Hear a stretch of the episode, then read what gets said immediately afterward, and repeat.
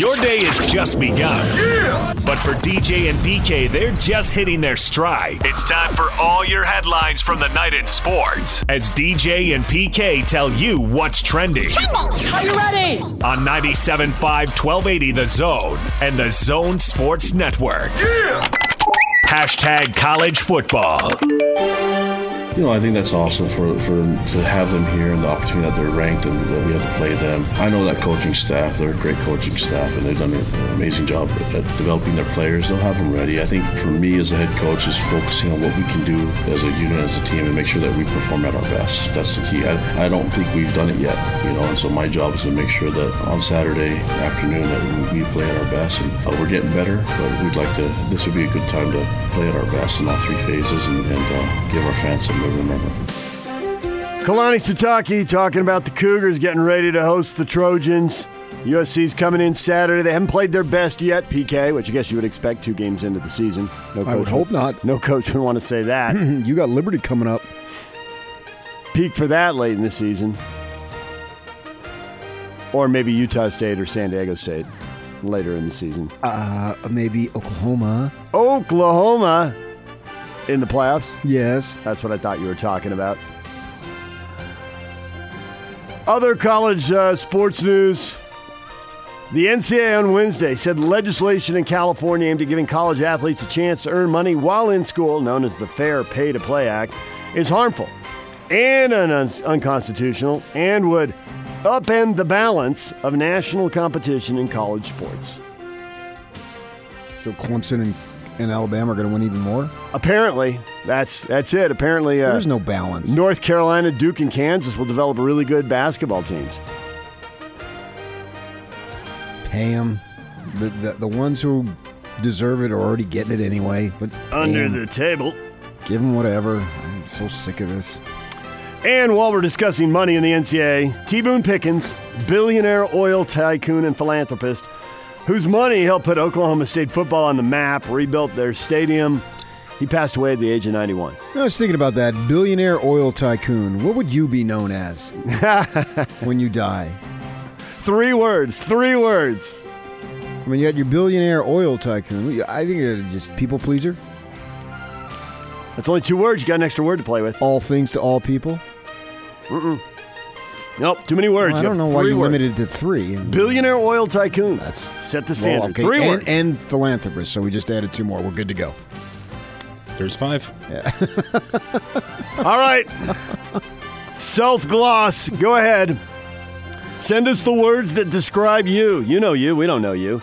Tweet at us. I think for me, it would have to be total smart A. Total smart A. What would be for the guys at our station? Chubby fast eater. Thank you. I mean, it sounds rude for Scotty. I thought that was for That was me. for me. Oh. That was me. Oh, no, I can eat faster than you. Ready, go. Sweeto Burritos right out here. Let's have a contest. at Break 9:30. time. Sweeto burrito. I'm in. doTERRA's taking over the building, and they got these food trucks right here. All right, DJ and PK. It's 97.5 and 1280 the zone. Hashtag NFL.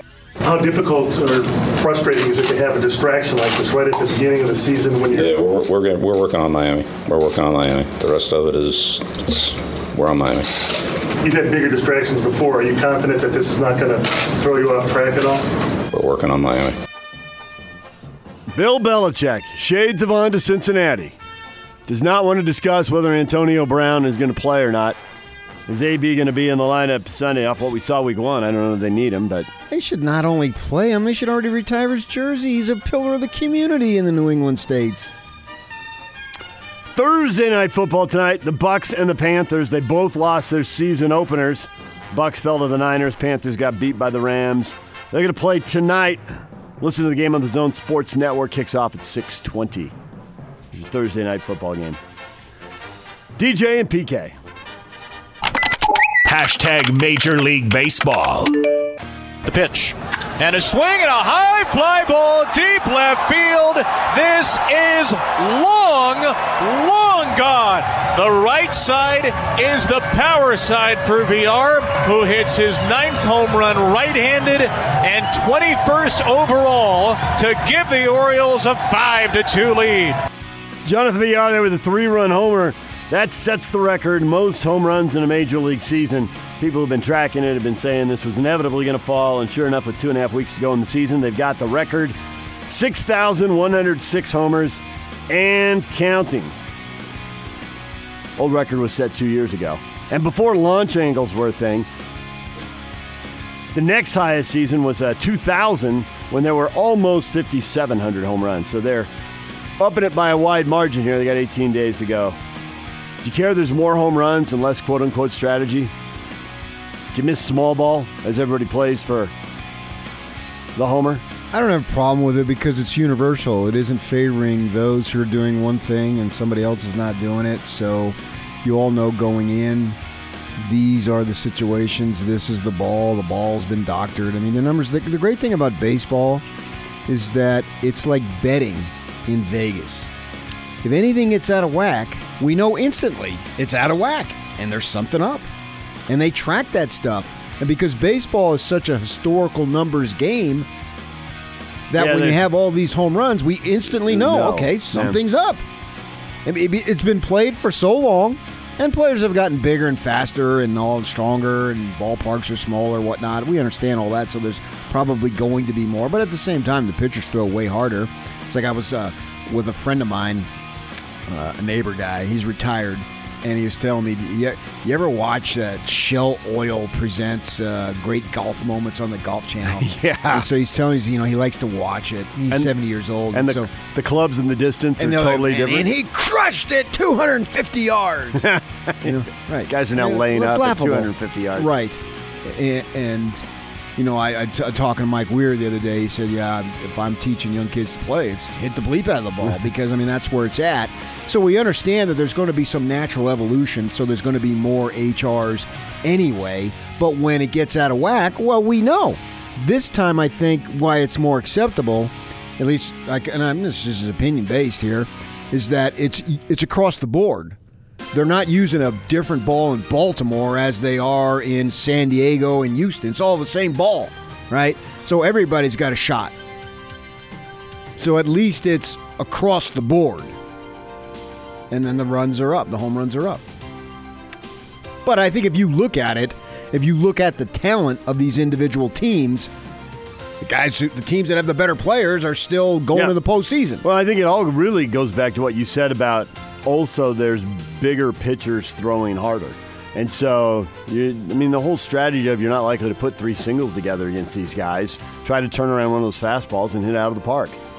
And it makes sense. And then they start delving into launch angle, and then the ball gets a little juiced, and next thing you know, 61 Well, home runs, yeah. 6,100 home runs. And it's funny because at the All Star break, Verlander was popping off about it. Well, I didn't hear him pop off about it when he threw his no hitter. Well, guys are swinging for the fence. Right. His fastball's got a li- little more movement one night, and they're swinging and doesn't missing. if they're swinging for the fences and there's no longer a big concern about contact, doesn't that kind of mitigate the home run a little bit so he gets the no hitter?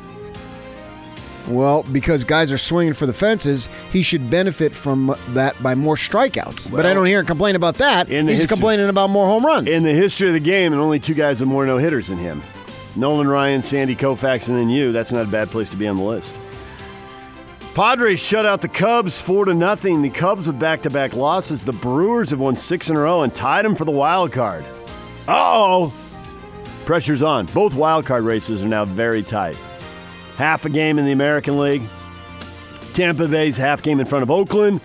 Those are the two wild card teams right now, but Cleveland's just a half game back. So three teams for two spots there. yeah, but the Diamondbacks were a game and a half back. I got my mm-hmm. hopes up. I know, they They've lost, four in a row. So Yeah, while they I- I- broke that whole two up, two down thing, they Right, got so eight up, and now they're back to four up. They'll So, lose eight in a row. that- Well, I like, happen. I'd like to thank them though. They gave up five in the first, so I immediately turned it off and watched the 9/11 stuff. Until, of course, the Quakes came on, and then it was all you and Dunny all the Nice. time. The Quakes. What you missed in that Mets game is that the Mets won nine to nothing. They got nine runs on 9-11. Nine runs on 11 hits on 9-11. Little numerology there in New York. Todd Frazier's just been eating him alive. And I'm okay with Todd Frazier eating him alive because he's from Jersey. And you know what his walk up music is? What is it? Come on. Start spreading the news. No, we wouldn't have that. but it is Frank. You only got two choices What are they? Frank or Bruce. That's it. And he's going with Frank. So it's real hard for me to root for him not to get a hit. And he had all three ribbies two nights ago and then homered in the first inning last night. He's a Jersey guy. I mean, he's from Jersey, you know. When things go right, they go right. When they go wrong, they go wrong. It's generally gone wrong for the Pirates this year. And Kyle Crick's season is over. He and Felipe Vasquez got in some kind of scrap, some kind of what they're calling a physical altercation. And Kyle Crick ended up needing a fight. Yep. Surgery to repair tendons in the index finger on his pitching hand. He's ready. That's not good. DJ and PK. Hashtag RSL. Beckerman making the run, can't get to it. It comes out the other side to Brooks Lennon. Lennon recycles, headed on frame. Yes! Damir Kreilach! 75th minute! Fourth goal of the year off a corner. And RSL's got the lead. They don't usually score with their head. They don't usually score off corner kicks, but RSL got the goal they need to get the win they need and beat the Earthquakes. 1 0, PK. It's the Quakes, and it's 1 0. We're in America. And I would disagree with you completely because soccer's an intellectual game, so they use their heads all the time. Oh. I see what you did there. Well done. so you are Bravo. mistaken. I know you got all excited, and all giddy, and all warm and fuzzy there. Somebody scored a goal. I mean, you got, when somebody scores a goal in soccer, you should go berserk. It's not like it's happening every day, so I'm with you. And it's a rare occurrence, so you ought to go nuts. But they use their head all the time. RSL in Minnesota. Second place once again. It's like they win, they win a game, they go to second. They lose a game, they go to fifth. They win a game, they go back to second. Seven teams separated by four points. Mm, so they're off stretch is Minnesota. unbelievable. Minnesota lost in Houston last night. They're both playing on the same amount of rest. So there you go. Minnes- yeah. Minnesota's one of the I mean, I mean, you're just and when you're in a pennant stretch like this, you're just going on adrenaline anyway, so it go. don't matter about rest. When's that ball game? Sunday afternoon, Oh yeah, Sunday, Sunday, Sunday. three o'clock pregame, three thirty first kick. Oh, you better believe I'll be there. Yeah. At NFL. What is trending brought to you by Shamrock Plumbing. Receive a free reverse osmosis system with the purchase of any water softener at Shamrock Plumbing.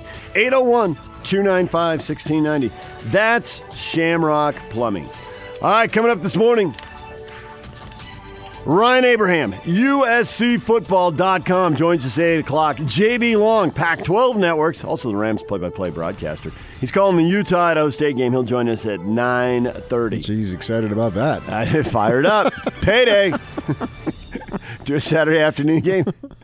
Move on. Get I to the ain't Rams. talking to him about Utah and Idaho State. Maybe go Sorry. bigger picture on the Pac-12. Yeah, I've Yeah, checked so- out of the Utes this week as far as their game. Now, what their season is about, absolutely not. But this week in their game, as I think most fans have, this is a complete and total waste of time. Might be some season ticket holders giving away tickets. I don't know. Kyle called them out. He named them one by one. Kyle Whittingham brought up the stadium not being filled for Yeah. the NIU game. He did. How much of a concern is that going forward? I mean, come on. We will get to that coming up. DJ and PK. It's 97.5 and 1280 The Zone.